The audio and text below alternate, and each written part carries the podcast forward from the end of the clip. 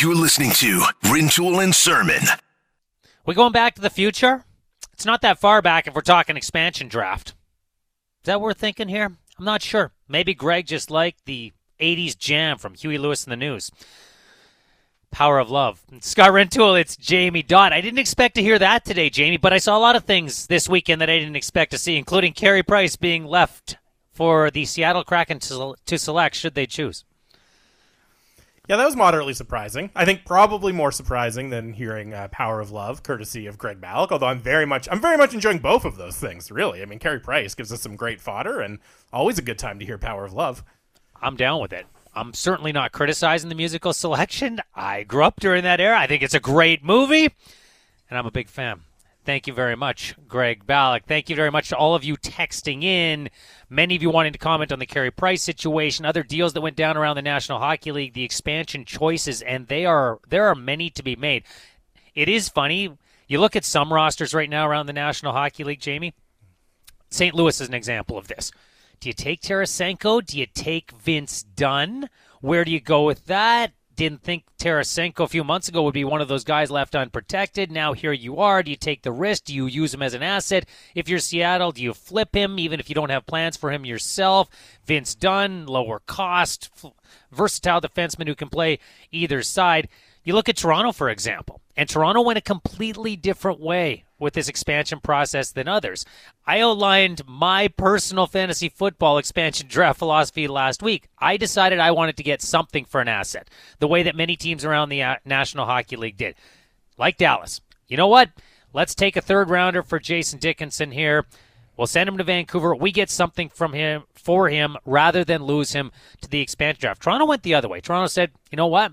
We're going to lose a player, so we're actually going to add another player here." So that if we do lose a guy up front in Kerfoot, for example, that we think we might, we've got insulation. Or if we trade for Jared McCann and that's who the Seattle Kraken take, we still get Alex Kerfoot.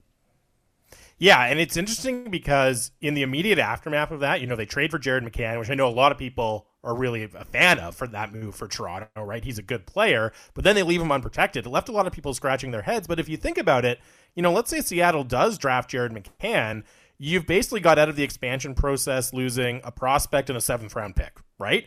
I think a lot of teams would sign up for that. You know, if you made that side deal directly with Seattle, say, we'll give you this prospect who's pretty good and a seventh round pick, and you don't take anything from our roster, I think there's a lot of teams that would sign up for that. So it does make a certain amount of sense from Toronto. Now, I think you could criticize them for going with the 4 4 protection model rather than 7 3. You, you theoretically could have protected Kerfoot and McCann in the latter scenario, but the decision to leave McCann unprotected, it does have a certain amount of logic behind it. It does, and it might not be either of those players. Maybe Seattle goes with Travis Dermott off the back end, and they decide to beef up their blue line the way that Vegas did and just take a lot of defensive assets. There are choices to be made. Just before we get to Louis Jean of TVA Sports, will join us here momentarily. Frank Seravalli reporting that it it's not done yet because you can't sign players right now. We're in this roster freeze, this trade freeze right now. Barclay Goodrow, who was acquired by the New York Rangers over the course of the weekend, Sounds like significant progress has been made on a new deal. The expectation is that Goodrow will be a blue shirt once the signing moratorium is lifted with a six year deal somewhere around 3.6 AAV. That is the latest news around the National Hockey League. Let's head to Montreal, hook up with our good friend Louis Jean of TVA Sports, talk about Carey Price and everything else. Louis, thank you very much for doing this today. How are you? Scotty, my man, gentlemen, I'm doing outstanding. How are you? We are well, thanks in large part to the general manager that you've been covering for years now. I said this off the top of the show. If there's one thing I could protect in the National Hockey League, it would be Marc Bergevin at the reins of whatever franchise. The world's just a better place with him making polarizing deals and decisions, isn't it? It's amazing, isn't it? I mean, and, and you know, look, I mean, the whole Shea Weber news last week was was huge in terms of you know his health issues, and then you know we were, we were all sort of wondering what's going to happen to Carey Price. He's uh, he's so loyal uh, in his approach and the way he's built his team and in the career that he that he had as well as a player. Uh, and so I don't think anybody really saw this coming at all. Marc, uh, he he's a guy who always swings for the fences. He's made some huge trades. He's made a lot of very good ones. He's made a few that I'm sure he'd like to have back. But this is this is monumental, and, and either way, uh, you know, I, I don't think the Montreal Canadiens in any way want to lose Carey Price.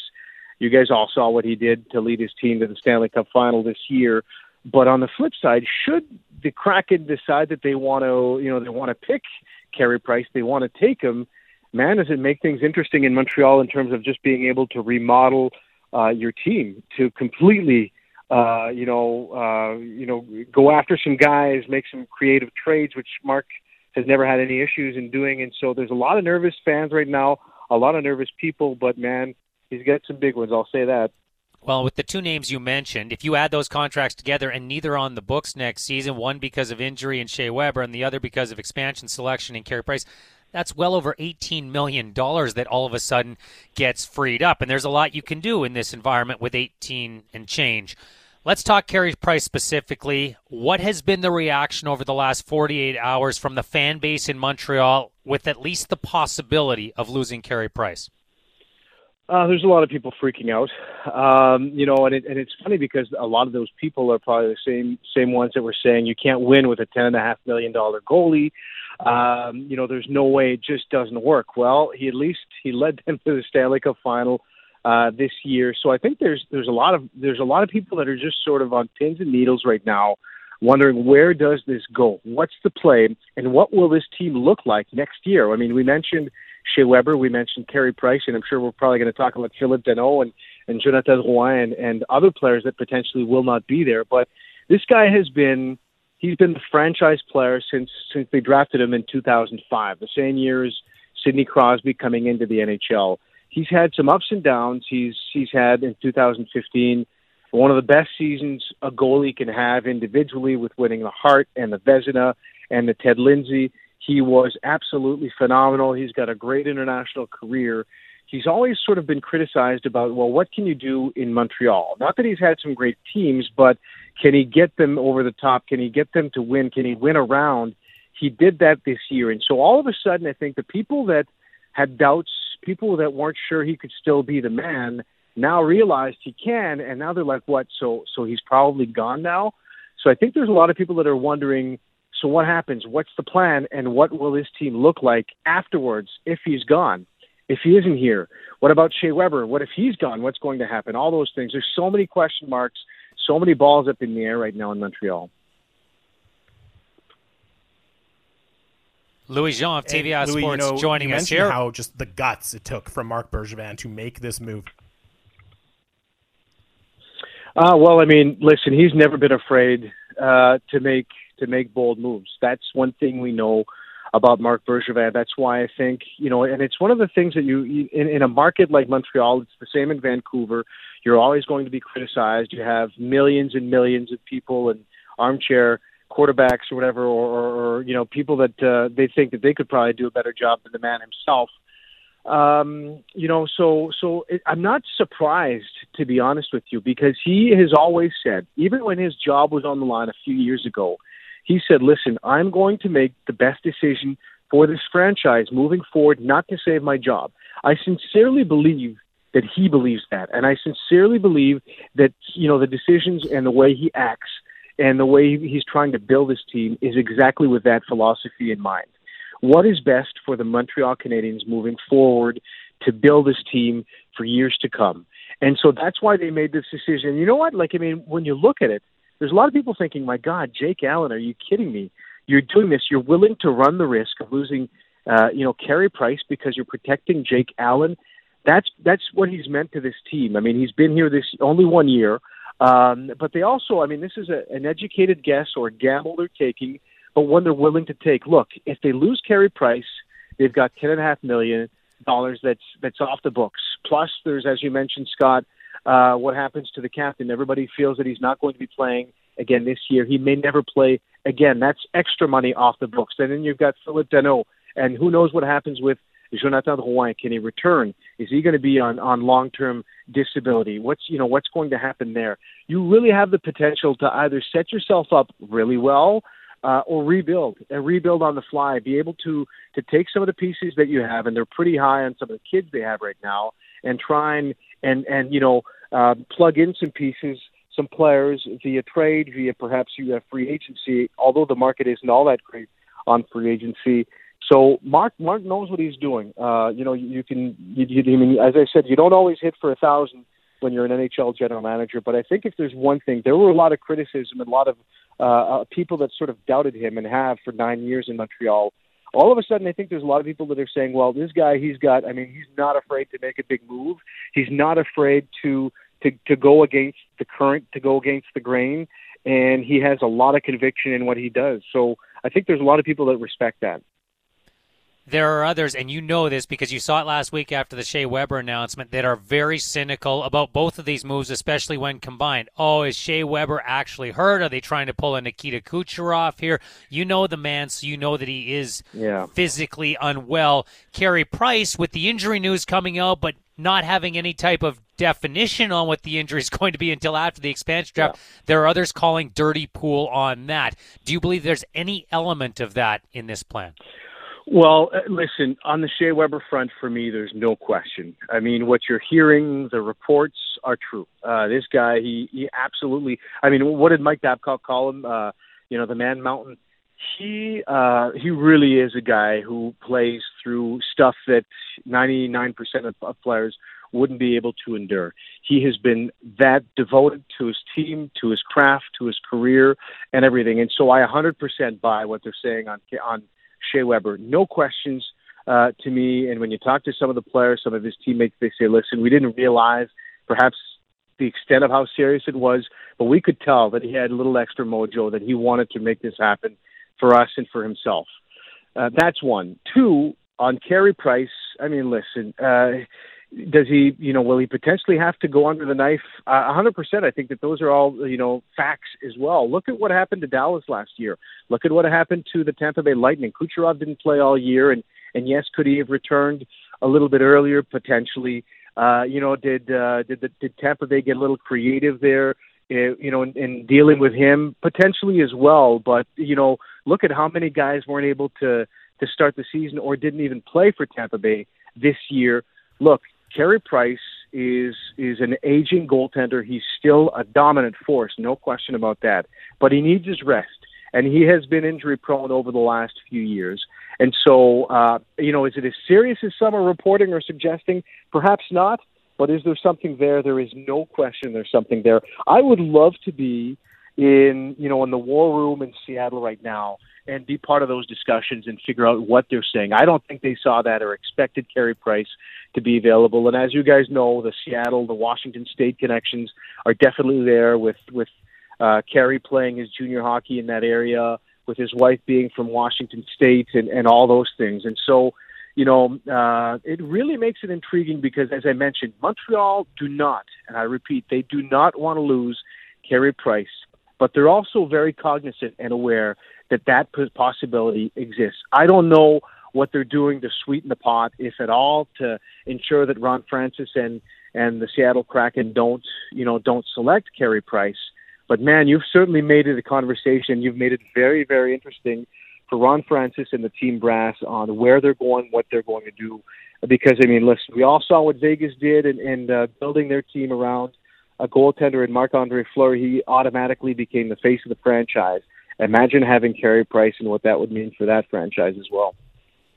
Well, and Lou, you talk about Montreal potentially trying to sweeten the deal a little bit for Seattle to take somebody else. I mean, what other players that are available to the to the Kraken might they be interested in taking from Montreal's roster if they decide not to go the the uh, Carey Price direction? Well, you know that's a it's a very very good uh, question. You know, the one thing that Ron Francis sort of insisted on, and he hasn't said much, but one thing he did say was, um, you know, just how with the cap staying flat at 81.5 the next year and, and next few years as it's expected to be, um, you know, they want to be very careful in the way they're going to manage, uh, you know, their, their allocations, their money allocations, salary allocations to the players, etc. And so that's a very good question. I'm, I'm not sure you know, no, we're all guessing here, and we're all trying to figure out, you know, what they're going to do. Are they do they want to go and and you know be like Vegas right off the bat and be a contender? Um, do they want to be you know a team that wants to be interesting and competitive, but they want to build through the draft and they're looking a little bit more long term than what Vegas is? I really don't have an answer to that, but I do find it interesting to see that a guy like Philippe Danault, who's been very, very good, he's a you know he's he's a Quebecer, and he had a really you know offensively he didn't produce much in the playoffs, but we all know how great he is defensively. For them to not protect him as he becomes a UFA, that's clearly an indication that he's he's going elsewhere. He's put his house up for sale as well, so it looks like he's on the outs for sure.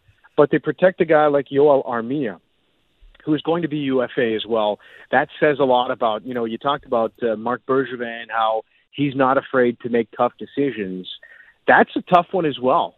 You know that's a very very difficult one as well. So that's one player who's available to the Kraken or to anyone who's interested right now in Phillip Danault. I don't know if they'd, if they'd want to go there or not, but you know, there's some there's some players for sure that would be interesting um, for the Seattle Kraken. Uh, whether it's Hayden Fleury, who's a young up and coming defenseman, you know, they've got several of those guys. But but by doing what they've just done, uh, you know, by by exposing Shea Weber and by exposing Carey Price, it really has protected the guys that they wanted to protect. You know, we all thought they were going to lose either Joel Edmondson or Ben Chiarot. I thought one of those two would not be protected if Shea Weber would have been.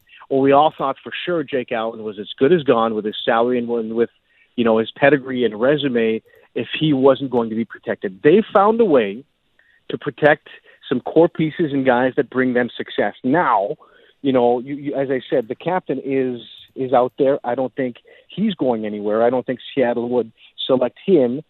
But I mean, it, it comes back to Carey Price. That's why these next few hours and up until Wednesday night or Wednesday afternoon, where you guys are, man, is it going to be must see TV and everybody's going to be watching and refreshing their Twitter feed, Twitter feed to see what's going on there. And we know Seattle's big advantage right now in a league where everyone is starved for cap space is they have a ton of cap space. Well, you know, Montreal, all of a sudden, depending on how things shake out with Shea Weber and Carey Price, Marc Bergevin could have a significant chunk of cap space to work with in this offseason as well. You know, let's say a certain amount of that space comes to fruition. What do you think should be at the top of Marc Bergevin's shopping list if he does all of a sudden have a big chunk of change to work with? Well, the question mark that I write that I have right now is um, you know, is, is Jonathan Drouin. I mean, Jonathan Drouin is, you know, one of the most gifted offensive players Montreal has. He's their best feeder. He's their best passer. Uh, you know, he's he's very very good on the power play as well. So what happens with him? If you don't have him, and you're losing Tomas Tatar, and you're losing Phillip Danault, who is your number one centerman. Uh, you know, Cole Caufield is going to be there next year, but you're still going to need some players. So do you go after a, a Gabriel Landeskog, or do you go after a Tarasenko, or you know where do you go? What are what are the things that they feel that they need at this point? Uh, they're going to need some some veteran leadership, and we all know how how important that's been. Look at the signings or the trades that Marc Bergevin made last year in bringing some of the guys that really contributed in Montreal's run to the Stanley Cup final. That's sort of that's sort of where he went with this. So uh, you know, they need they need some some snipers as well on the power play. They were interested in Mike Hoffman a, a while ago, a couple years ago, and so would they would they go there? I'm just purely speculating at this point because, to be honest, until we know or we see what happens uh, on Wednesday night, we have no clue uh, what what the possibilities are going to be. But it, what it does do is that it really opens your game, opens all the possibilities you have, and I think the one thing that Montreal you know, Marc prefers to make trades as opposed to signing UFAs and, and overpaying. If he targets a player that he really likes, for example, uh, a guy like Josh Anderson when they traded Max Domi to Columbus, you know, he'll target guys and then he'll sign them, and then you can say, well, is he giving or is he is he you know um, giving them a little bit too much money? That can be debated, but that's something that he really likes to do. And I think that by seeing players that are exposed, um, you know, the process this year makes it really interesting in in wheeling and dealing. And so it's not just July 1st. It's it's potentially just retooling your team, making some trades, and saying, okay, so you were willing to expose this guy, or uh, you know, the conversations are that you're willing to move this guy. How about we do this? And and Marc, if there's one thing that he's very very good at, uh, first of all, he's very knowledgeable of the league. He knows what's out there he will not be surprised by a player being traded because he's on the phone a ton. And different general managers, when I spot, talk to league executives, team executives, they always say he's one of the most active GMs. So he knows who's out there right now. He knows what possibilities he could, uh, you know, he could look at if he wants to sort of retool or tweak his team. And the other thing is that he's extremely hardworking. He is, you know, he is going to work his his butt off. He knows the league, uh, and he's got a very good knowledge as well. I think, especially this year, what his team needs. And it would be interesting because last year in the bubble, this year they go to the Stanley Cup final. It would be kind of neat uh, by seeing his team sort of showing him what they can do. He usually responds to that by saying, "Okay, so." Uh, we made it this far. What can we do to make it over the top this year? So I'm not surprised at all if Marc Bergevin tries to to add, to make some, to take some big swings, basically, to improve his team even more. Will you be retooling your wardrobe in an effort to outdress Marc Bergevin in coming days? There's no chance. You know what? After the last two months of of you know everyday hockey and the playoffs and, and you know all that stuff in the Montreal Canadiens run, we've been working a ton, and so I've been laying off on the workouts and and I've been eating way too much. So the only way I'm retooling my wardrobe is because nothing fits me right now. I'm so damn fat, it's embarrassing.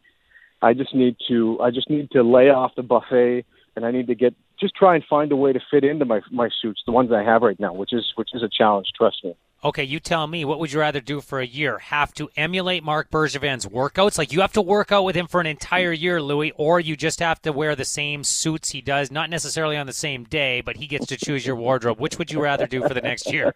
I'll do this. I'll do the the, the workouts because he's got some pretty wild stuff, like the Joker red suit. I, I don't know, man. That uh, we talked about him.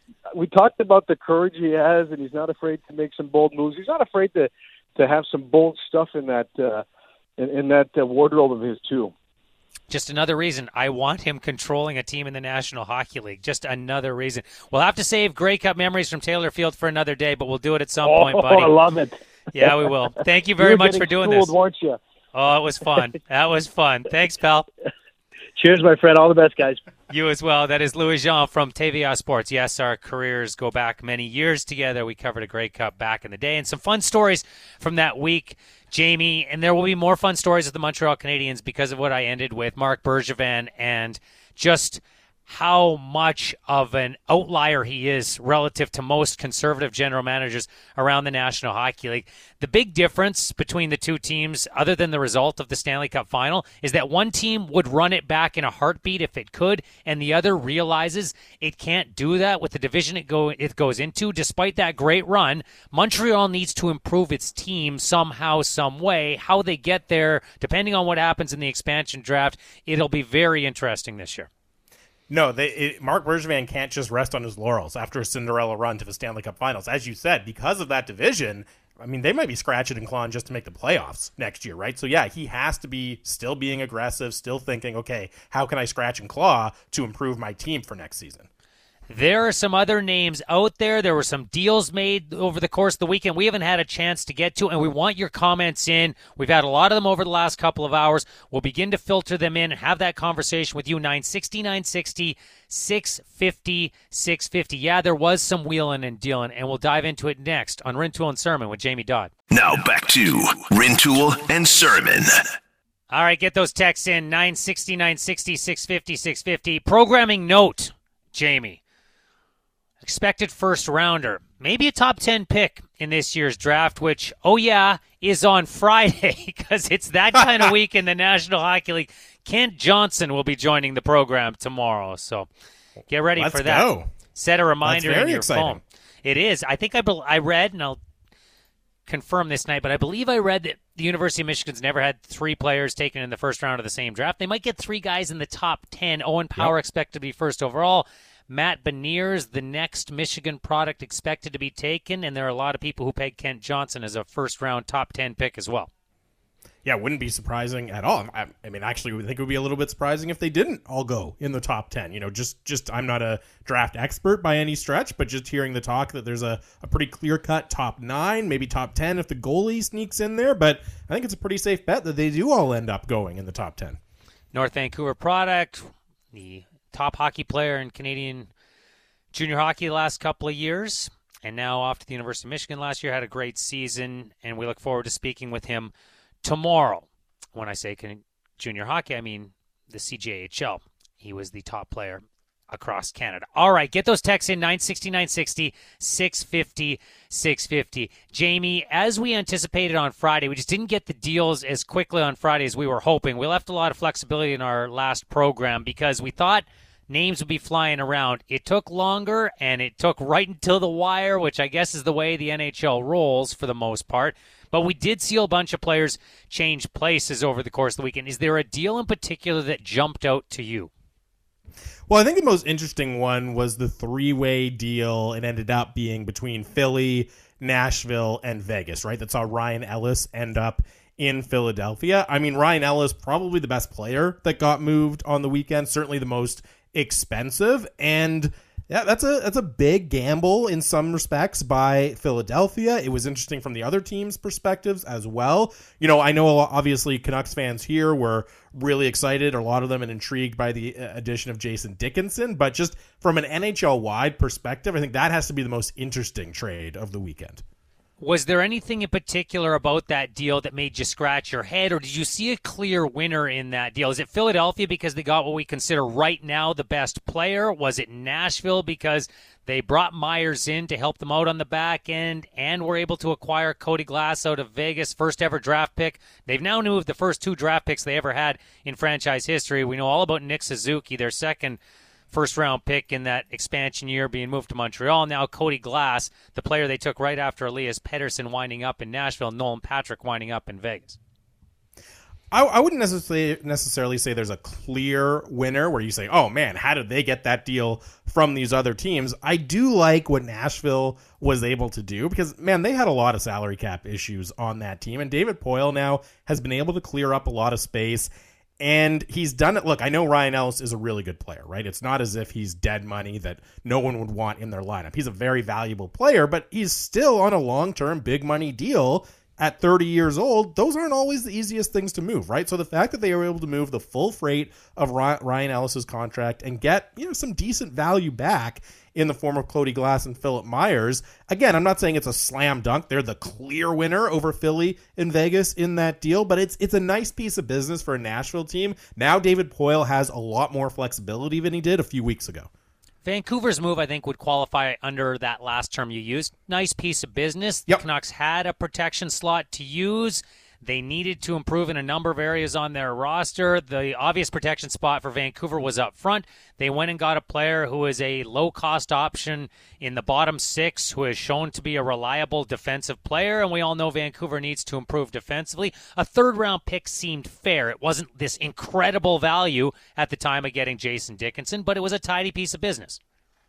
No, I mean, given the circumstance the Stars are in, right, where you look at what's left on their exposed list, and there's nothing that enticing. They were probably going to lose Jason Dickinson for nothing to Seattle, so they get a third round pick. That's not a bad piece of business for them either. It's just it's a trade that makes a lot of sense for both sides. As you say, I mean, he fills a major, major hole for the Vancouver Canucks. All of the chatter in this market here in Vancouver has been okay, they need a third line center and they need at least one top four defenseman. Well, now you think that Jim Benning can check that box for a third line center. And as you say, He's really a defensive specialist. That's an element they have not had on that third line. Certainly not when Adam Gaudette was the pivot on that line. So Jason Dickinson brings a different dimension than they've had in recent years, and I think it's going to be a really valuable one for the yeah, Canucks as well. Yeah, there are there are Brandon Sutter elements to his game. He's a different player. He's a more difficult physical player to play against than Brandon Sutter.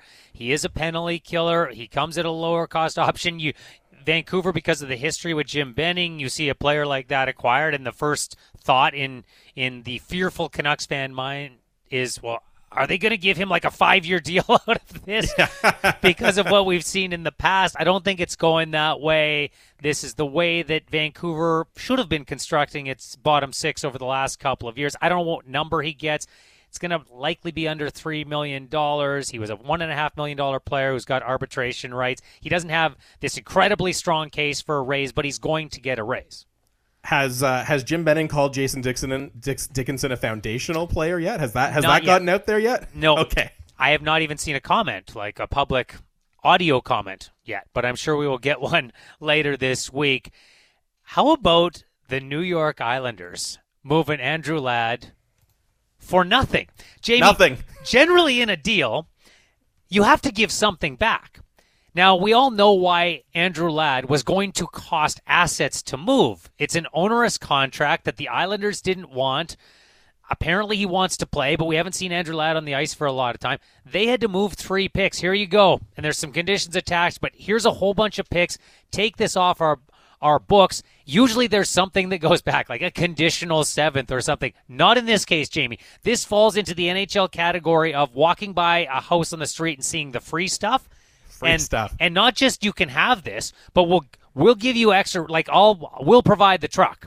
We will do whatever we'll, whatever you need to to take this off our hands. We'll do that too. You need to do absolutely nothing it's yeah, and look, I'm going to use an analogy here. I don't want to disrespect Andrew Ladd, who's had a great career. He's a great, great guy. If you have the chance to interview him or hear him on the radio, I don't want to do that. But it is kind of like that service. You know, you're cleaning out your house and you don't want to go through all the effort of sorting everything and, and getting rid of everything yourself. So you call one of the junk removal services, right? You pay them a little bit of money and they come and they come and take it. They take it away. They take it off your hands. That's what Arizona did. Say, hey, you sweeten the deal a little bit. We'll take it off your hands.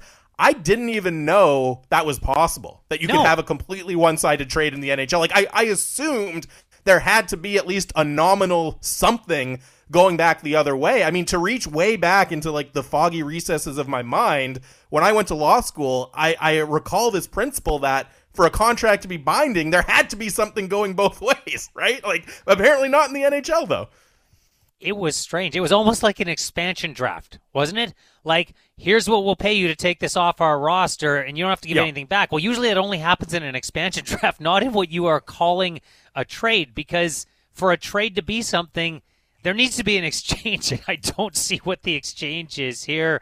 That's how Lou Lamoriello rolls, though. If something's going to be done for the first time in the National Hockey League concerning business, he's often the guy behind it.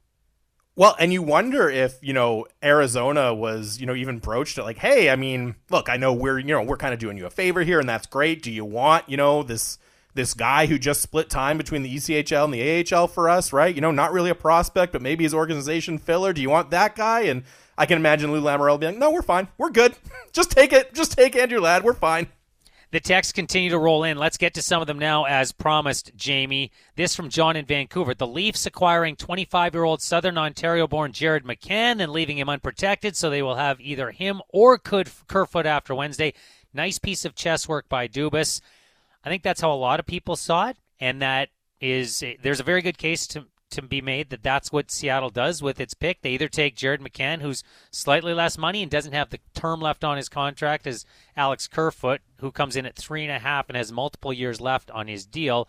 There is a school of thought that because Seattle Jamie is said to be going the defensive depth route that Vegas took, that maybe just maybe Travis Dermott is the player selected out of Toronto the other wrinkle with that one is, you know, people in the the analytics, the advanced stats community in the NHL, at least publicly, tend to be very, very high on Jared McCann. Really like his mm-hmm. potential as a player, and we know Seattle has invested a lot into that department of their front office, right? So if the the people in Seattle's analytics department, if their view matches up with what we hear publicly from a lot of those people, I mean, I think there's a very good chance that they see more value in Jared McCann. Yeah, they want to load up on defensemen, but centers are really important too. And I mean, what has still been Vegas's Achilles heel, right? An inability to find high end centers. So if the people in Seattle's front office think Jared McCann has a chance to develop into that to a legit top six center, I think they get they're going to see more value in him or Alex Kerfoot potentially than Travis Dermott.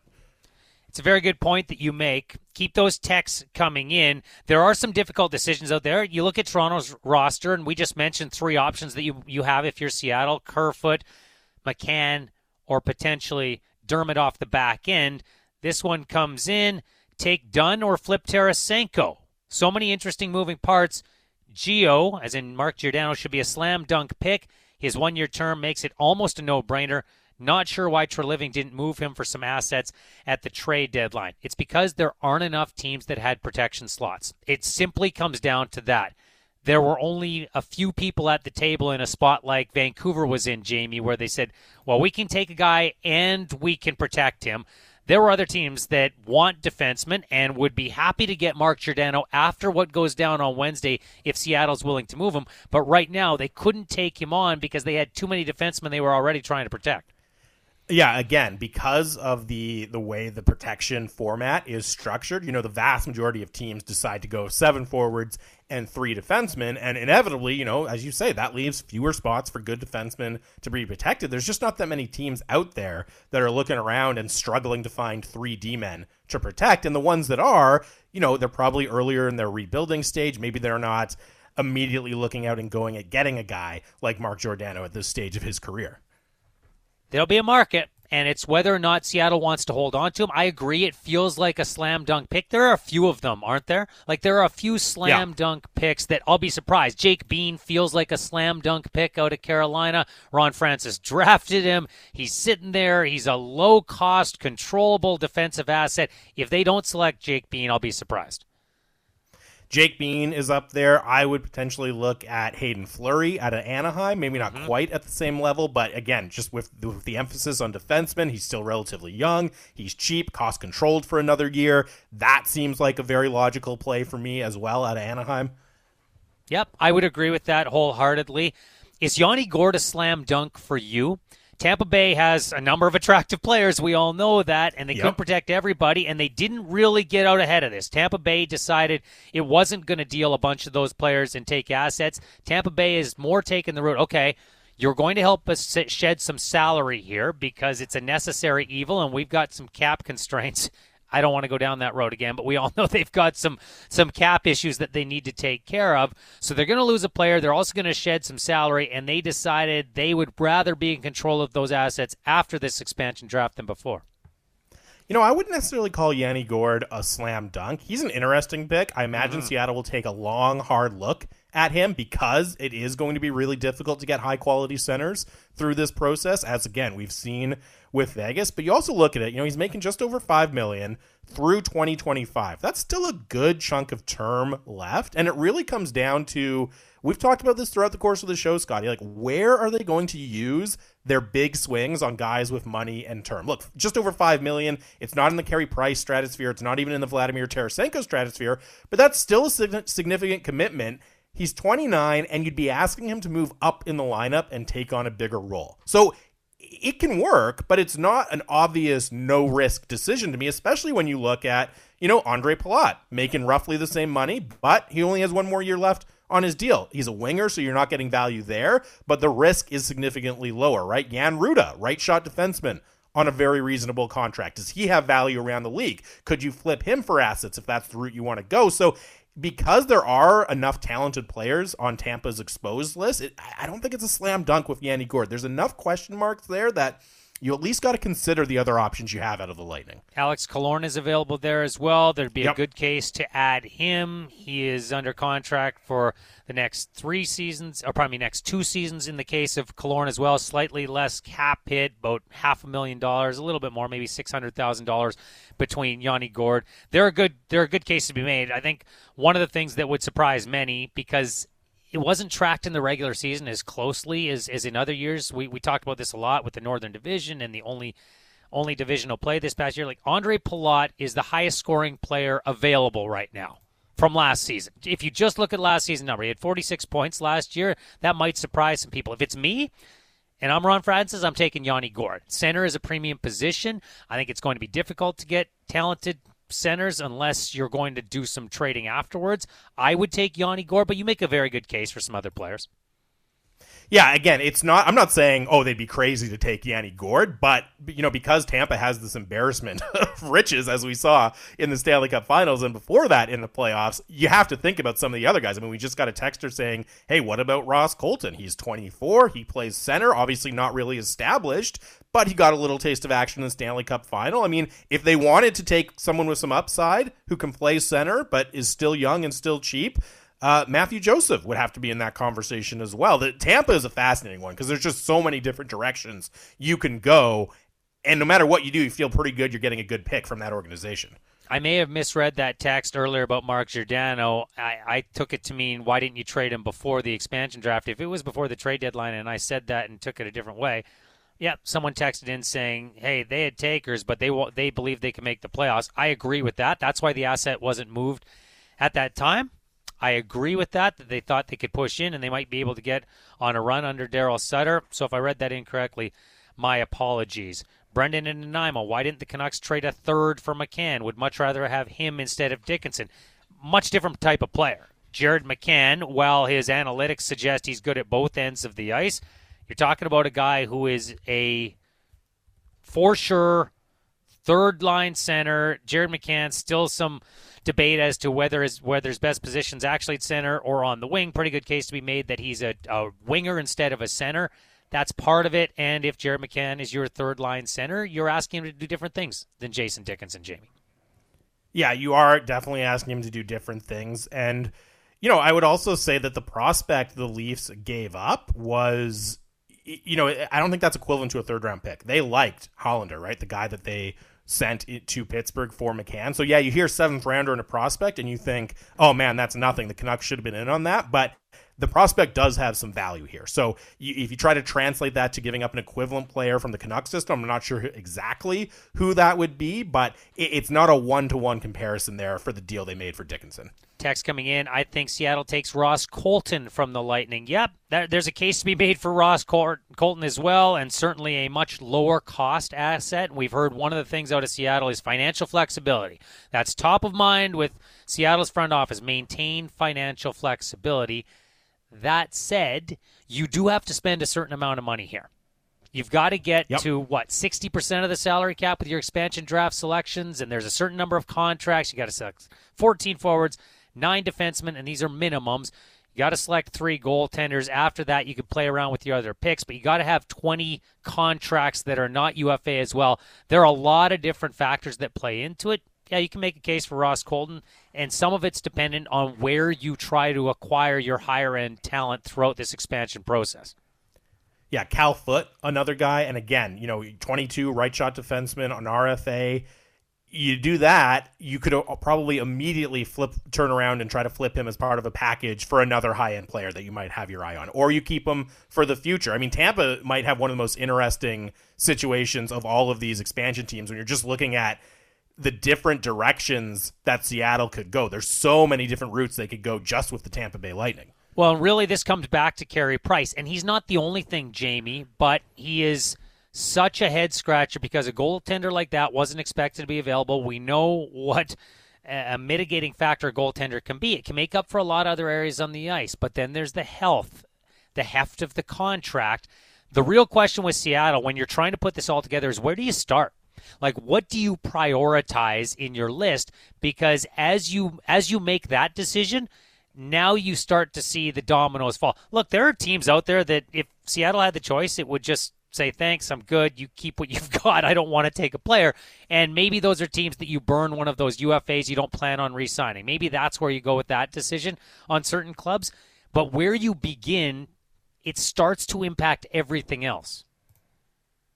Yeah, exactly. And that's why the probably the first I mean, probably the first decision they have to make that they're still working on, you know, outside of as we say a few slam dunk decisions where there's one clear player that they want to take, but probably the number one decision they have to make is Carey Price, right? Because as you say, that's going to affect your entire strategy. Whether you know whether it be how willing you are to take on uh, take on salary, you know, if you want to build your team more for the future or more for the first couple of years that you're in the league, like the Carey Price decision has a massive domino effect on everything else they do in the expansion draft. Yeah, and there's a couple variables associated with that. Obviously, Carey Price is comfortable enough that this is a possibility that he would sign off going to Washington. People have made the connection with his junior hockey, his wife, all of those different things. Certainly, the Marc Andre Fleury example plays into this as well these conversations that you're having, like how bad does he want to be here? I would love to know from Carey Price, what does he actually want for next season? Like if you injected truth serum and it didn't have to be public, but you got to hear the answer. Does he want to remain in Montreal, play his career out there, take another run at this over the next couple of years, tandem with Jake Allen? Does he want out of that pressure packed market and do something a little different now he, that he's achieved almost everything he could? Individually, he did already team wise, he got really close. I would love to know in his heart of hearts what Carey Price wants to do next year. It would be fascinating. It must, to me, it seems like it must be similar to what you described Marc Bergevin and how he feels about it, right? Where, okay, it's not that he necessarily wants to lose Carey Price, he doesn't, but he also has a certain level of comfort if that does happen, right? He's thought about it and he knows how he could handle it and that it would open up a lot of opportunities. I imagine it's something similar with Carey Price, right? Where he probably feels very, very comfortable with either option. Extremely comfortable staying in Montreal, or hey, if Seattle does does decide to take me, there's a lot of familiarity with the area. My wife is from there. That would be a great fit too. I mean, that's really the only way he would make the decision to to leave himself unprotected. So you got to think I mean, it's pretty close to a 50 50 decision for him, right? Otherwise, you have the ability to direct where you want to go. Perhaps the biggest indicator of just how busy and fascinating this NHL weekend was is that we are three hours into this show and we haven't even mentioned it yet. I promise you we will next, right here on Rintoul and Surman with Jamie Dodd. Now back to Rintoul and Surman. As demanded by Jamie Dodd, we roll into the final hour of the program with some Macklemore. Whoa, now, why, whoa, did, whoa. why did you demand that we came into this with Macklemore and Ryan Lewis? I- I gotta, I gotta set the record straight here. No, this is the last thing, the last thing I wanted to hear. I mean, okay, look, here's here's the tie-in, right? So we know the expansion draft in Seattle is coming up on Wednesday, and they're gonna make this a big deal. They're gonna try to get some local celebrities out, really try to put this on the map. So here, here's the, I'll, I'll read you some of the names that are gonna be involved in presenting the Seattle expansion draft, right? So you got Sue Bird, legendary WNBA player, women's basketball player at the Olympic level for the United States, sports legend in Seattle. Marshawn Lynch, we all know about him, legend in Seattle. Shawn Kemp and Gary Payton, again, Seattle legends in their days with the Seattle Supersonics. Lenny Wilkens, you got to go back a ways, but he coached the Seattle Supersonics team that won an NBA title. He's a basketball Hall of Famer himself. Bobby Wagner, current longtime star for the Seattle Seahawks. Now, I will give you. You got Jordan Morris from the Sounders, Kyle Lewis from the Mariners. I'm not saying they approach legend status, but at least they're current players for Seattle sports teams. I understand where the Kraken is going, trying to include those teams in the process as well. Add up all of those athletic Seattle legends or current stars, and then Macklemore is involved for some reason as well. Macklemore, he's a one hit wonder. His one hit was eight years ago. How did he get on that list with Sue Bird and Marshawn Lynch and Shawn Kemp and Gary Payton? It's ridiculous. He belongs Now, nowhere are- near that group. There are Macklemore fans out there that are going to say there is more than one hit. I'm waiting to hear from them at 960, 960, 650, 650. So that point about one hit wonder is somewhat debatable. I agree his star has had some sheen come off it when he was at his zenith. He was rolling with the Seattle Seahawks and he was on the plane. You'll remember he was on the plane coming back from their Super Bowl victory in New York. Pete Carroll had him on. He was a big deal at the time. Yeah, he's not at the same star level right now. But I will say this, and, and Seattle does have a rich music history. Love uh, visiting the AMP in Seattle. It's fantastic. Yep. Fantastic. What if they got turned down by other musical Yep. legends? What if they got turned down? Like maybe Eddie Vedder was busy, for example. Yeah, I mean Eddie Vedder is the obvious name, right? And I understand that Eddie Vedder maybe said no, was busy, didn't want to do it for whatever reason. That's his right. Okay, fine. Just don't don't put a, a, a square peg in a round hole here. And that's what I think has happened. They said, ah, we got to find someone from the music industry. Uh, who's available? Macklemore? Okay. Well, come on, you don't need Macklemore. You got a great list. Otherwise, don't don't sully it by including Macklemore. But maybe you want something that's a little more current than going back to, say, the grunge days. And unfortunately, there are some pretty prominent members of those bands who are no longer with us, Jamie, so Yep. they didn't have that as an option. Like, look, would it have been better to get Dave Grohl to roll up? Yeah, maybe, but we're talking about a completely different genre of music, depending on what you're looking for here with your announcement. I think the list is great. I think it's fantastic. Are you surprised at all Russell Wilson is not among those listed? Uh, that's a good question. Yeah, I mean, he would have been an interesting one. I don't know if he's uh, maybe he's too busy vacationing in uh, in Italy still. I don't know. Bobby Wagner, you know, doesn't have the same star power, but certainly a beloved figure for Seattle Seahawks fans. But yeah, Russell Wilson would have would have made a big impact for sure. Okay, so you've listed a lot of the celebrities that are going to be here, whether they're from music in the case of Macklemore or from the sporting world, decades gone by, or current with their team right now. On that list, is Marshawn Lynch the most obvious? He's going to be the moment of the unveiling outside of the players that are actually named, or could it be Shawn Kemp or Gary Payton? It's probably going to be Marshawn Lynch. I do love the text here that says they should have got Liam Neeson come in to say "Unleash the Kraken." That would have been very, very good if they could have swung Liam Neeson. But probably of the guys who are going to be there, yeah, Marshawn Lynch is the appointment viewing.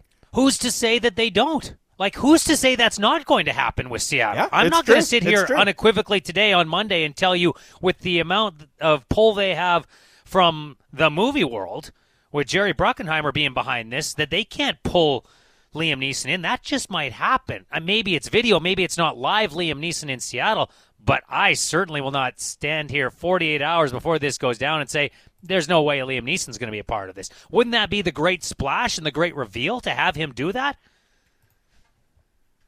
It would be fantastic. Yeah, it would be awesome. And I will say, uh, we're getting the "How dare you call Macklemore a one-hit wonder?" Uh, text. Look, I'm, I'm not going to apologize. One person texted in, "What have you have you ever listened to Macklemore? He's got a bunch of hits." And I will say, no. I and I don't. Hey, if you if that's your your uh, your cup of tea, I have no problem with that. But no, I have never voluntarily put on some Macklemore music. I've heard obviously his one famous song, his most famous song. I, I excuse me, I'm not familiar with his his larger body of work though. You have never willingly put on a Macklemore song. Is that what I just heard? That is correct. Wow. I guess we are separated by that. I have willingly put on Macklemore's music before. Someone else, Troy, says Macklemore is to Seattle what Drake is to Toronto. I'm not sure that's an exact parallel. I look, I'm not a Drake super fan or anything, so I'm not going to go to bat for Drake. My understanding as an outsider looking at this is that Drake is a much bigger star than Macklemore.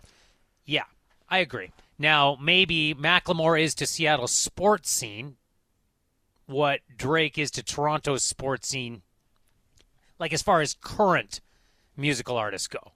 Like, we could debate that. Sure, maybe. I do like. I got to get this one. I think this is the best defense of it from Sean from Waterloo. He says, really "Thrift good. Shop," the Macklemore hit I'm talking about, expand for the expansion draft. Is that song not the perfect summary of what the Kraken are doing? Yeah, that's the best argument for it here. Is that his most famous song is perfect thematically for what the Kraken are doing in the expansion draft? Even the line about like, "Hey." I'm wearing your cast offs, your granddad's clothes, but I look incredible. Yeah. If you want to make a defense of it, it's not about his entire body of work.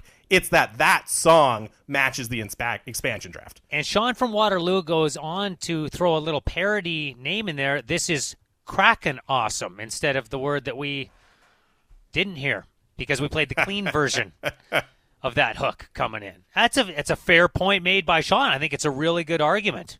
Marcus and Gibson's also coming to the defense of Macklemore. More than a one hit wonder.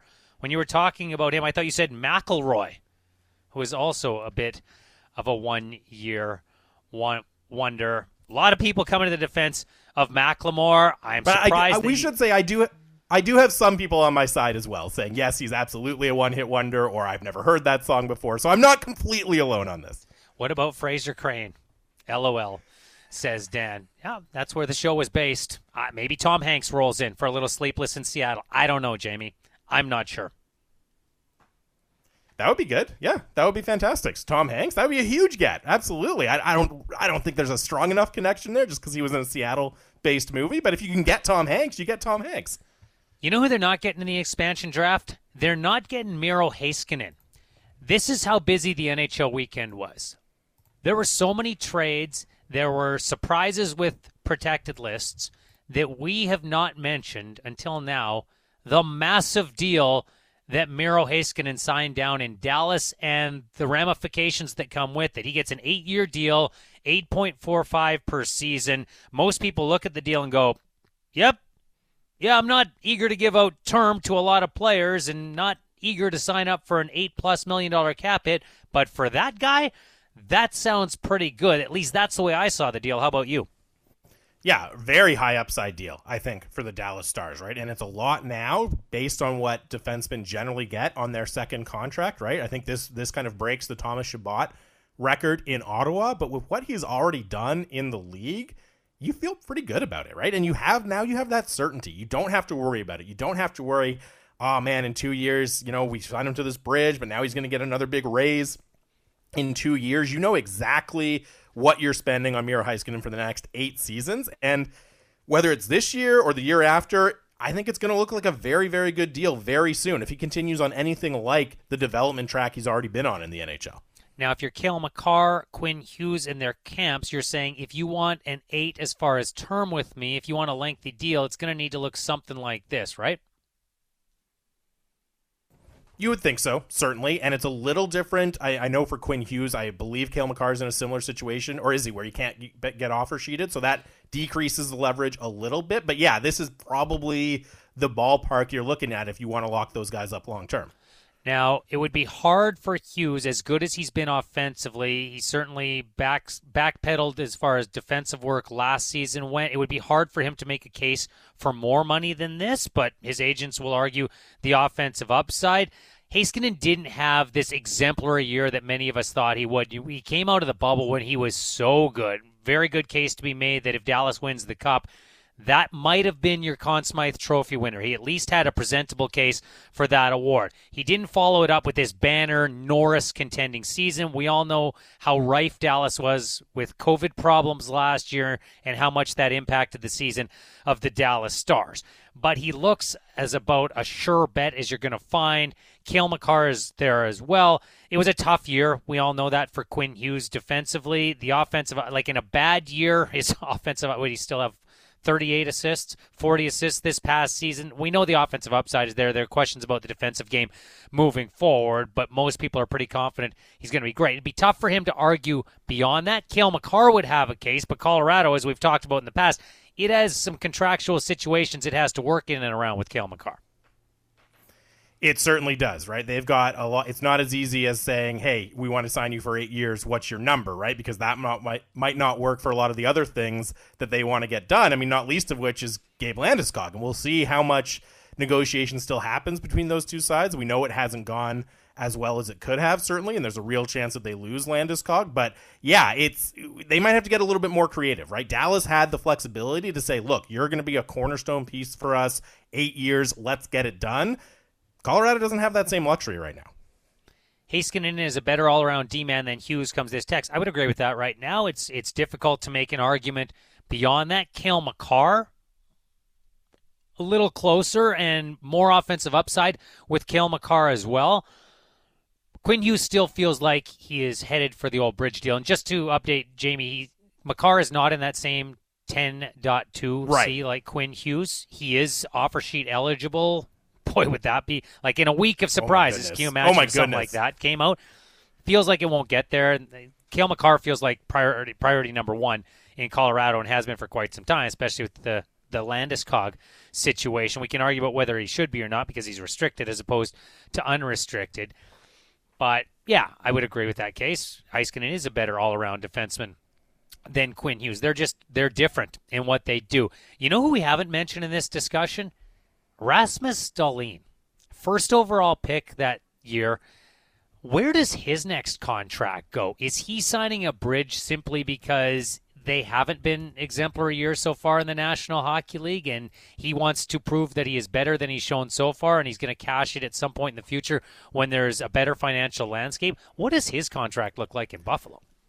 I think it probably has to be a bridge for one, the reason you mentioned, right, where he's got to think he has a good chance to increase his value in the coming years, but also is Buffalo sold on Rasmus Dahlin for the long term, right? Do they want to go seven or eight years, even if it means getting him at a slightly lower cap hit right now, you know, because like his point production has been there. He's been very solid offensively, but there are a lot of questions about his overall game. And it's not clear to me that he's in that same category as a Heiskanen or a Makar or a Hughes. I would lock up all three of those guys long term. Yeah, even Quinn Hughes with the questions about his defensive game right now, I would still make that bet on him. I'm not sure I would with Rasmus Dahlin. The upside is very, very high, but there's enough question marks there to at least make you a little cautious. So I think that's a case where from a Sabres perspective and from a player's perspective, they're probably content to say, let's go two or three years because we both have much we'll probably have a much better idea of what we want to do in a couple of seasons time.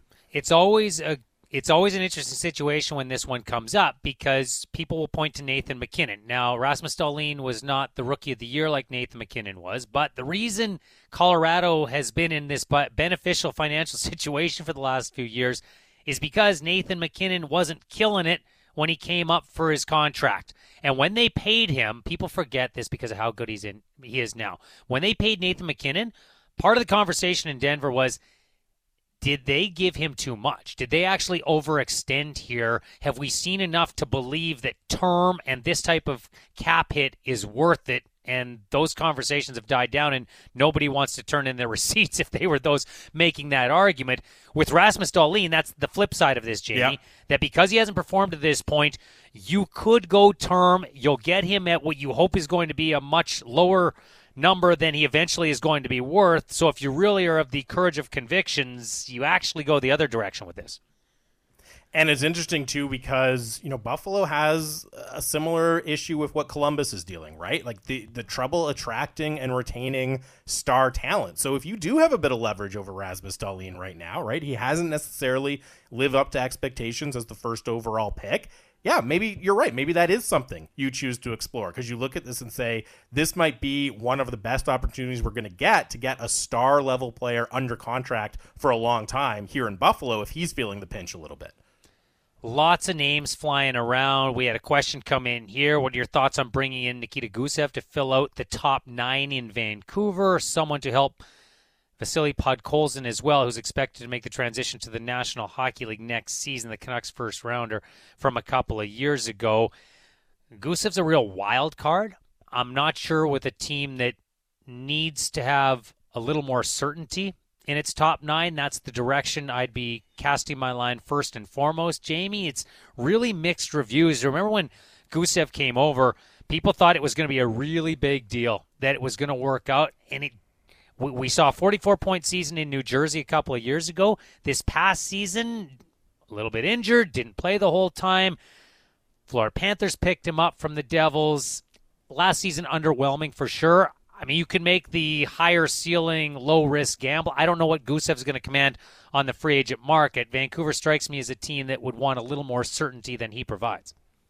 Yeah, the bloom has kind of come off the Nikita Gusev idea a little bit. I, it doesn't seem like the most logical target for me, especially when you consider some of the other needs they have. But it does just illustrate like there's so many potential targets and potential names out there, right? And it, it really seems like almost every team in the NHL is open for business in some regard right now. They're they're willing to consider things they normally would not be willing to consider because of these unique circumstances with the flat salary cap and the expansion draft. It's creating so many interesting conversations, I think, between teams, certainly between us and the fans and the listeners here. Like it feels like almost anything could happen right now. That's the mode that teams are in.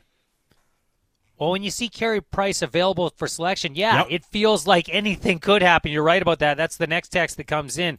Seattle could be looking at Carey Price the same way Vegas looked at, quote, done Marc Andre Fleury in Pittsburgh. This could be scary for the West if Carey comes here.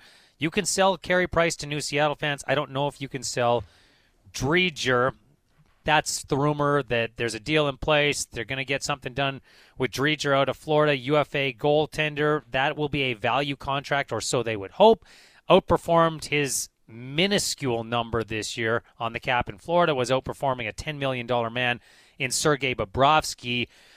Do you sign him to be part of a tandem? Do you sign him as the reliable backup so you don't have to play Carey Price that much? There's a bunch of different ways they can go with it. Braden Holtby's name is one that has to be factored in here as well.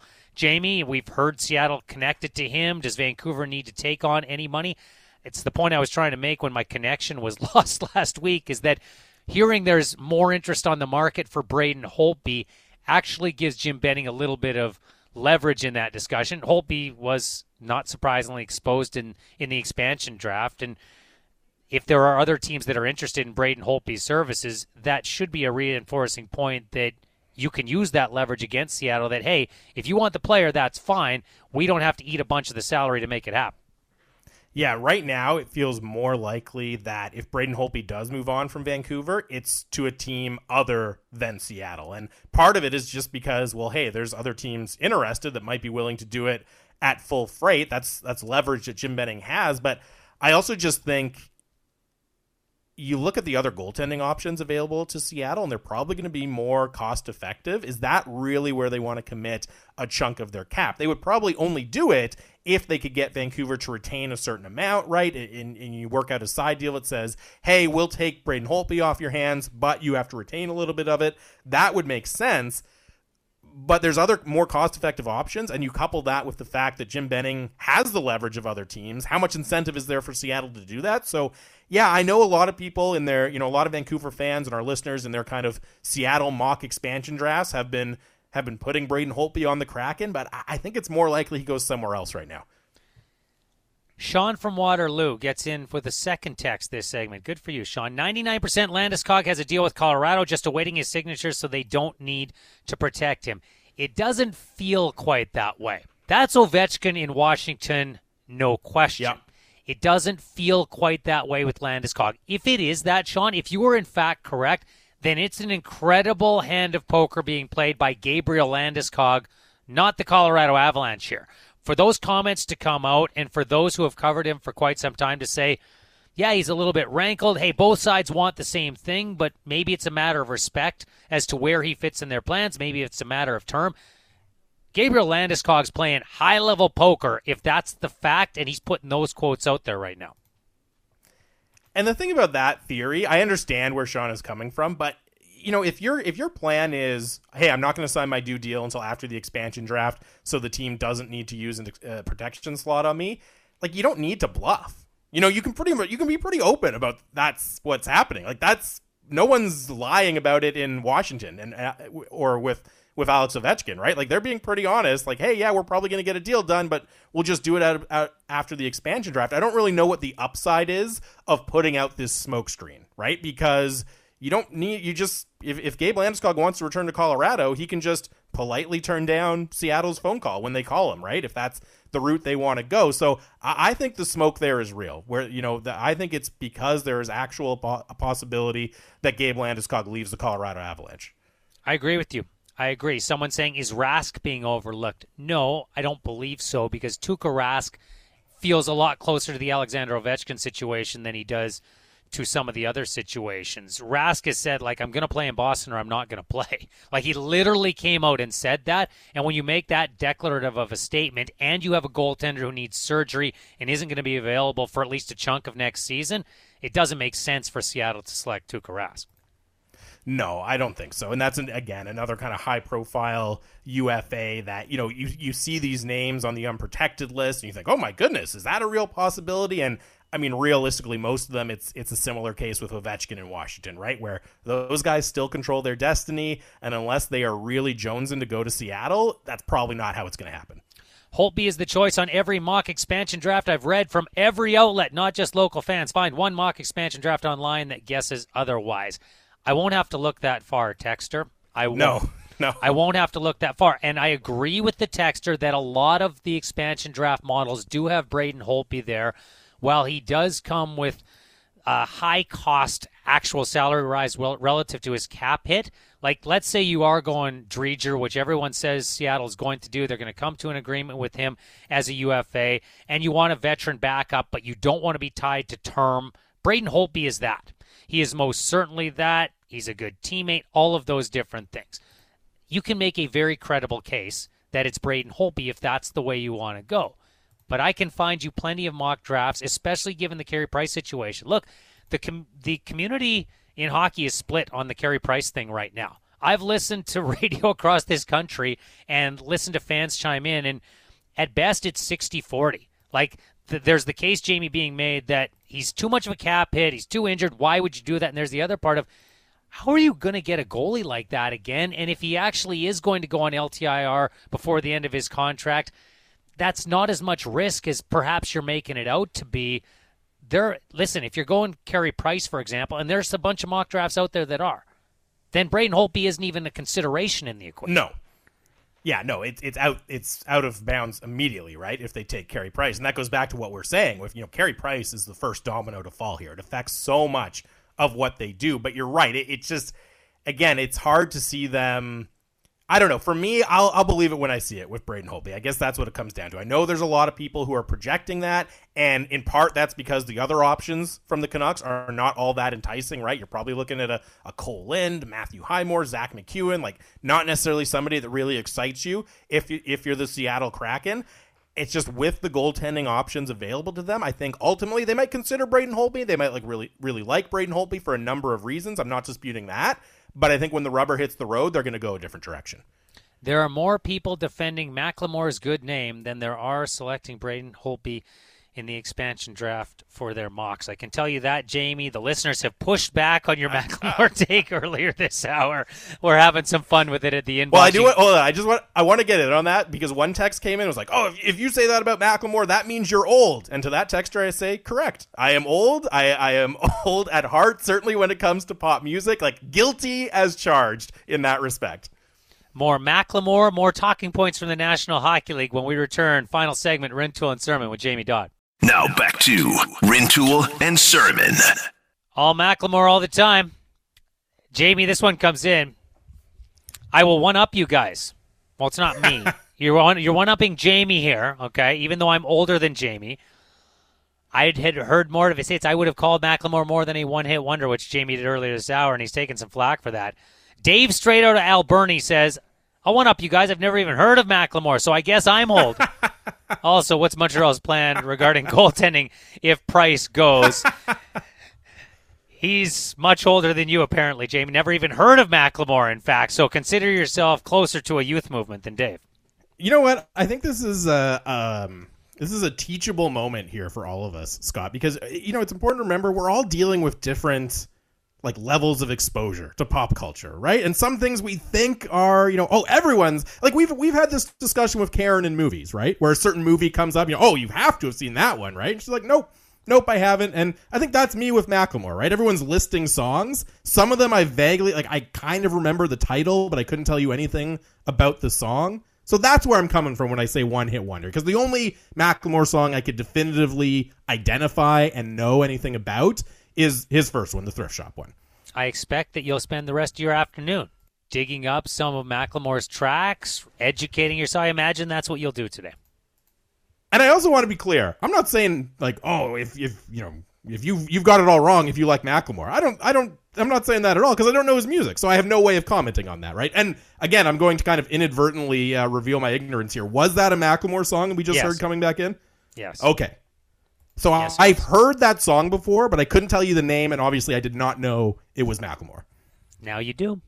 Now you do. Now to answer now Dave's question, to answer Dave's question in a very brief form, I'm not sure exactly what they do if Seattle selects Price, and I'm talking Montreal here. Dave, there are a bunch of directions they can go. It means probably more work for Jake Allen. Would they simply promote Cayden Primeau and keep it as a very low cost goaltending position? That's one possibility. There are also some other goaltenders available out there, Jamie. One of the things that you have to realize is that if some of these goalies are available, it's for expansion purposes, but also there might be further deals to be made. If if Montreal loses Carey Price, if Vancouver loses Braden Holtby, there's probably a stopgap that is is needed at the very least. You know, Mikey DiPietro could be an option in Vancouver, but is he probably better served by playing a full slate of AHL games next year? Yeah, that's probably better for his development. So there's just a number of different ways you could go, and what do you do with the increased flexibility? Certainly in Montreal's case, they would have options with the kind of money that would be available if Carey Price ended up in Seattle. And just as we continue the goaltending and the expansion talk, Elliotte Friedman, our very own Sportsnet insider, reporting that you know, an anticipated piece of the puzzle is very close to coming into place for Seattle. They are very close to a deal uh, locking up Florida's Chris Driedger at three years times 3.5 million AAV. And Friedman says, I don't believe that precludes them from selecting Price, but one goalie appears to be locked in. So not a huge surprise, but we've got a little bit of certainty, and we've also got uh, some reporting from Friedman on the price and the value they're getting on Driedger. Well, and I have no idea what the parameters of that deal are theoretically, that's because they want to keep Chris Driedger. But what if they just want to sign him to a three by three and a half? and somebody else might want him. Like that's part of this expansion Yep. puzzle as well. We've talked about that with Mark Giordano. Are they giving Chris Driedger any type of protection? Does does Chris G- Driedger have a resume that would warrant that? I think not. So I, I don't know what any what clauses, if any, are included in that deal. But that's a nice piece of business and one and one that was anticipated. To be fair. Yeah, exactly. Not not a major surprise at all, but it is it, it it's a really good point you make though, Scotty. Like this doesn't mean that Seattle is saying, "Okay, Chris Driedger is our guy in the crease for the next 3 years." Like the fundamental goal of Seattle probably in this expansion process is collecting good assets, right? And maybe they see Chris Driedger as a guy that they want to start a whole bunch of games for them over the next three years. Maybe they see him as a really nice asset, right? And again, to Friedman's point, just because they have this goalie under contract now, or they are about to officially have Chris Driedger under contract, yeah, if that's a deal they think they can move and get value on, they could absolutely still go out and select a Carey Price, a Braden Holtby. Take your pick of the other goalies that are available to them. This question comes in. Is there any chance Ron Francis risks a bit of controversy and takes Jake Virtanen out of Vancouver, saying, hey, if he's cleared of any wrongdoing, we'll give him a fresh start. If he's guilty, they void the contract, or is that just too dicey? That falls into the latter category. Yeah. Jake Virtanen is under investigation right now. We'll see where that goes with the allegations that were put forward. Jamie, I cannot for a second see Seattle saying, yeah, okay, let's sign up for that. And, and, hopefully it goes the right way from a hockey player's standpoint. And I'm not trying to imply anything about whether or not the allegations are true or not. I can't see Ron Francis and the Seattle Kraken, with everything they stand for, with everything they've been about from their hiring standpoint, doing that. I, just see zero chance because even if for whatever reason, and I, and I don't think you know Jake Virtanen is particularly intriguing just as a hockey player, right? Leave out everything off the ice. I still don't think he's that interesting or that valuable as a hockey player. But let's say for whatever reason Seattle did think they could really use Jake Virtanen on the ice. Well, he's almost certainly going to get bought out by Vancouver anyways this summer, right? So he's going to be freely available, and there's probably not going to be that many teams interested in him when that does happen. Just doesn't make any sense to use an expansion draft pick on him. Back to the goaltending for a second. Someone says they have to take three goalies. If they know Price needs a year off, you'd think they'd want the other two goalies to be NHL caliber. Yep, they have to take three goalies, and they may take three NHL caliber goalies to use that term anyway, because as we've talked about, some of this is about giving yourself flexibility to move assets for what you're actually looking to do. There are a bunch of trades that are likely to go down on Thursday or Friday once that trade freeze comes off. And some of that's going to be with Seattle, and some of that's going to be with other teams because the turnaround between the expansion draft and the actual draft and free agency, it is so fast here, Jamie. It's rapid fire, really. It, it's just, you know, Sportsnet is calling it GM week, right? In the space of a week, from one Wednesday to the next, it's expansion draft, entry draft, start of free agency. And there's going to, you know, we already saw a lot of shuffling, a lot of movement between teams to get ready for the expansion draft. That's not going to slow down after Seattle makes their picks because then you're going in to the draft, which is normally one of the busiest trading days of the year. And now with Seattle as a player looking to flip some guys, other teams looking to make deals with Seattle and with each other, it's probably going to be even busier than it normally is. And then you run right into free agency just a couple of days later. Someone else texted in about Kaapo Kahkonen being an option that Seattle could draft. I had him on my team when I was putting one together last night, Jamie, just with playing around. It's one of the great things they've got on capfriendly.com. Hockey fans know what a great resource that is. And you can go together, you can go put together your team and, and figure it out how you want. I actually had Kahkonen on my team. So yeah, I think he is a very viable option, low cost, under contract for seven and a quarter, and I'm talking thousand, not millions here. Seven hundred twenty-five thousand dollars next season. Twenty-four years old, has experience in the league. Certainly was excellent at the AHL level. He's an RFA the season beyond that. He is a very viable option to me in this expansion draft. Yeah, Kahkonen was on my kind of rough mock draft or my first attempt at a mock expansion draft for Seattle too. And then that kind of gets back to what I'm saying with the Braden Holtby conversation, right? Like there, there's a lot of intriguing goaltending options available to them that, that makes it for me at least hard to see them committing that kind of money to, to Braden Holtby, and Kahkonen's near the top of that list. I guess the question is now that they have Driedger kind of officially or almost officially per Elliotte Friedman locked up, do they feel an impetus to go with a little bit more experience behind him, or are they content to roll the dice to a certain extent on somebody like Kahkonen? Uh, it's a fair question, and I don't know about you with the expansion draft simulator but I found myself going through, and it's listed in alphabetical order. You don't have to start that way; you can start wherever you want. But because of the ease of the exercise, I just started going through it alphabetically, and then I'd go back and change things depending on what I did as I got to subsequent teams. And then you look at your team and you say, okay, yeah, I'm okay with that, but what if I drop this guy? What would it mean? Would I have another domino fall with another team? Because if I'm eliminating a forward and I take a defenseman from that roster instead, then I got to replace him with a forward. Like there's so many different iterations of it, and that's where it comes back to where do you start? Like what's the most important decision that you have to start with if you're Seattle? Because as much as we're playing around with it, there are some similarities when you're doing it from a mock perspective to, as to how they're going to do it. Yeah, it's true. And I mean, as you said, huge shout out to Cap Friendly. Like an incredible resource all the time, 12 months a year if you're a big NHL fan. But this week in particular, I mean, I hope they invested in maybe a server upgrade or something because the traffic, I can only imagine what it's like at Cap Friendly right now. And yeah, you almost have to think of it as a as a flow chart for Seattle, right? Like, okay, if we take Carey Price, then what? What does that mean for the rest of our goaltending situation? What does that mean for how we want to construct our blue line? For how much cap space we can allocate to our blue line? If we don't take Carey Price, what happens then, and it branches out from there, really, with each pick you make. Let's get into notes and quotes. We do it this time every day, and today is no different. Who's in the top six? Getting pucks out, getting pucks deep. Who's in the crease? Really none of your business. And who's in the press box? It's time for notes and quotes. Lots going on in the National Hockey League. Jamie just gave us the update with Chris Driedger, not official, but feeling like it's trending that way. The other contract that was rumored today and is likely to be made official later this week, Barclay Goodrow and the New York Rangers, a six-year deal worth 3.6 million per season, according to Frank Seravalli In and around there, it's big term, it's big money cashed yep. in after winning back-to-back Stanley Cups with the Tampa Bay Lightning. Massive story in hockey today with Luke Prokop. And if you are a WHL fan, you probably know the name. If you're a Nashville Predators fan, you know that he was a draft pick last year as well in the third round, 73rd overall. Luke Prokop has come out and told the world, and the hockey world, I'm gay and I'm going to live my truth and wanted to unburden himself publicly. He is on the 31 Thoughts podcast. Here's what he had to say about coming out and and being a trailblazer of sorts in hockey.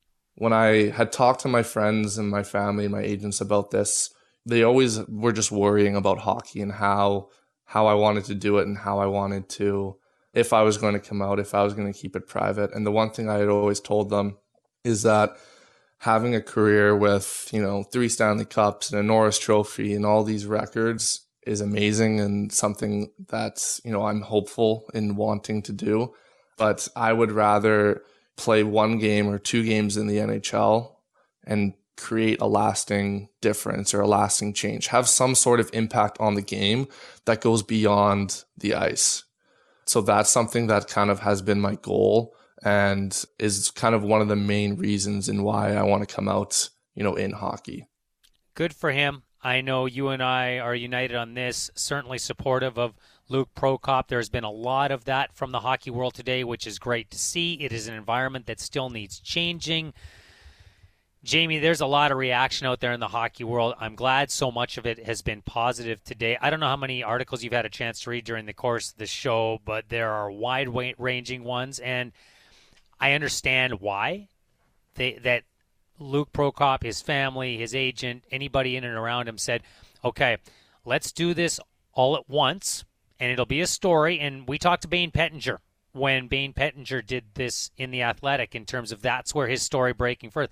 And we've had we've had Bayne on a couple of times on this program today, and, and Bayne will tell you, and he actually advised Luke Prokop in this, hey, it's going to be this tidal wave at first of attention and interviews and emotion, and it's going to die down, but it's that feeling of being able to breathe freely that you really want, and Prokop has expressed that as well it's been really, you know, I'm, I'm really glad we've had the opportunity to play a few sound bites from Lou Prokop on the show so far, Scotty. And, you know, you think about anybody who chooses to stand up and be in this position in the world of sports, and it takes a lot of courage.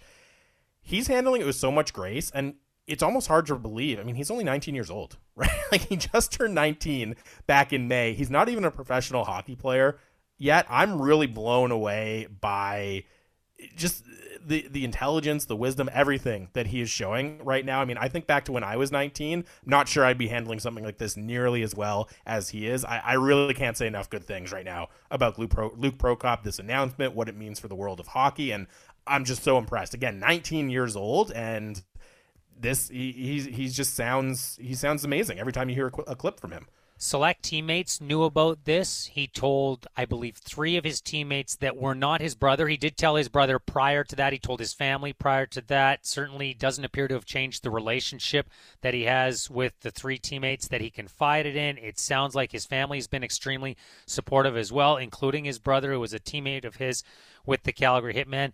His father had some very emotional comments in the piece that Pierre LeBrun has out today and his dad said that when his son told him, there was a whole cycle of emotions, including at first being surprised, and then here are the quotes from Al Prokop, the father, and then you turn to a little bit of sadness in the sense of being sad for Luke that he's had to deal with this himself for so long and not being there to help him. Apparently, then tears flowed, his voice cracked, and he went on to say, not knowing how long he had to deal with it. So there's that sadness component. Then it turns to how proud you are of him the bravery that he shows in being able to do it. It's like a whirlwind, and it's not over in a day or two. You go through it in your head for weeks and months. Yeah, I mean, what a quote from from the dad, right? And I think that's you know, not a situation I've been in, but that does a good job of summing it up. I think just that that idea of a whirlwind, a tidal wave of emotion coming at you all at once. Brendan Dillon is a Washington Capitals defenseman. We brought him on the show today in large part to talk about the fact that he had been left unprotected in the expansion draft and that Seattle was a possibility. This story broke this morning with Luke Prokop. So when we had Brendan Dillon on, who was very supportive of Luke Prokop and proud of him being able to be strong enough to share this, we asked Brendan Dillon about being an NHL player, being part of the fraternity right now, and whether or not he felt a responsibility to publicly show support and inclusivity. Oh, I, I definitely do. I, I think whether that's you know being in an interview like this on on on, on the media or, from you know your your own personal accounts on Twitter or Instagram, whatever it might be. Um, I think it's getting behind someone and, and making sure they know that you've got their back um, just goes a lot further down the line. And um, you know when you see the, the the players that have come out and, and been helping in the Black Lives Matter movement and and people that have now been been helping with Luke and, and getting behind him already today. I mean, we're not even 24 hours into the announcement from him, and um, I think it's already the you know the snowball effect to, to help and, and be more inclusive um, is already well on its way. So um, you know whatever locker room in, in Nashville he's in. Uh, whether that's next year or at, at his camps coming up throughout the summer, um, I'm sure he's just going to be welcomed with, with wide open arms. And um, and again, hopefully more players are able to benefit from it down the road.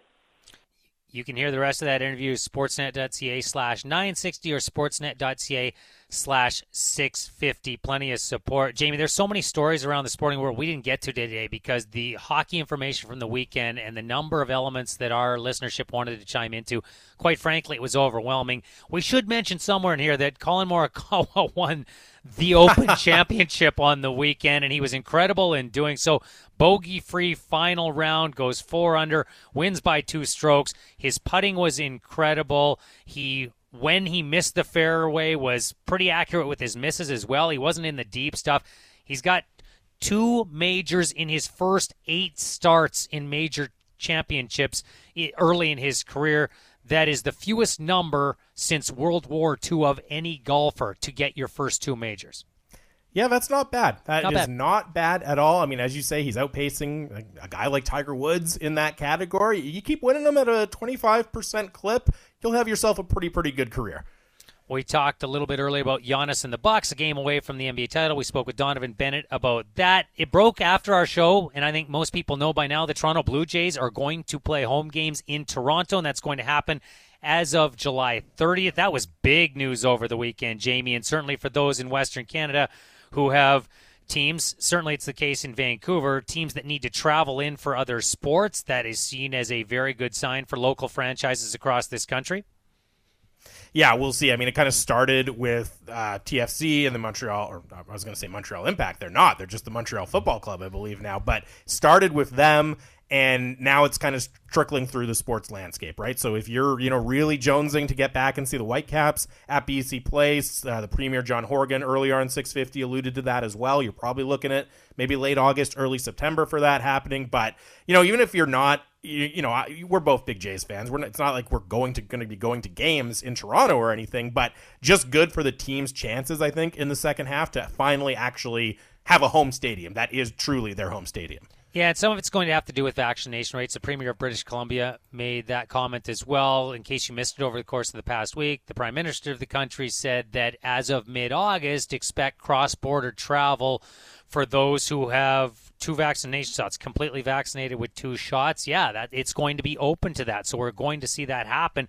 That applies to a lot of teams as well. And as we talked about with Major League Baseball, Jamie, there's a different set of protocol for fully vaccinated players compared to those who are unvaccinated. And depending on which sport we're talking about and how vaccinated rosters are for teams hoping to enter whichever province, it's going to change. And, and that's where some of these sports have to make a decision as to whether they return for this season or not.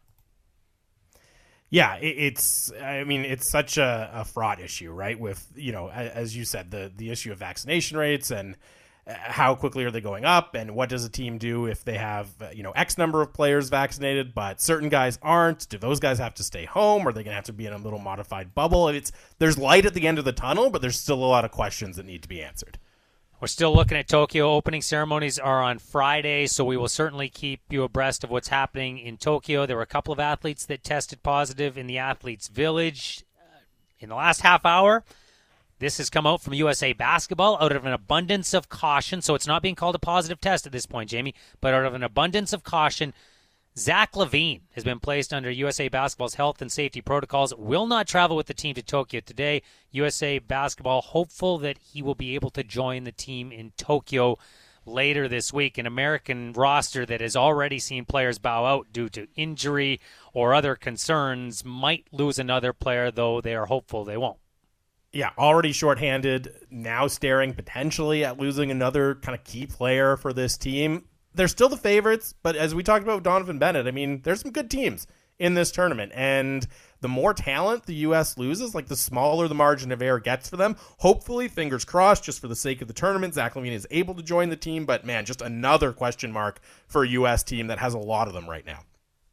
Some of you questioning the topic selection today. Man, it's been busy. Don't worry. We're going to get to a lot of this stuff throughout the course of the week. And those who wonder about the Vancouver Canucks trade and our analysis of it, yes, you can find that in the body of our program today. Just might not be when you decided to tune in.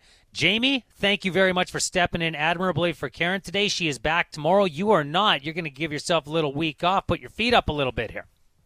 Yeah, a little bit. Got some uh, got some other stuff to attend to, so it won't be completely just relaxing with a drink in my hand. But yeah, I will be. Uh, I'll be doing other work instead for the next four days. So have a great rest of the week. Enjoy talking to Kent Johnson tomorrow.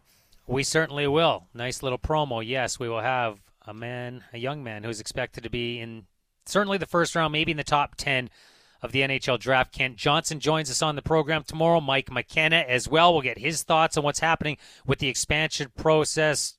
Be sure not to miss that. Raja Shergill, excellent job producing the program today. He's also leaving us tomorrow, but don't worry, we've got a producer for the program. We didn't get to the Greg Ballack story, but I have not forgotten, Greg. It will come up. Big ups to you back at Mission Control. We'll turn things over to the big show in Calgary. Bick and the boss on location today in Vancouver. They are live at the 2021 Jays Care Celebrity Golf Classic as well. Ty Smith among their guests. We will talk to you tomorrow. Have yourselves a great Monday.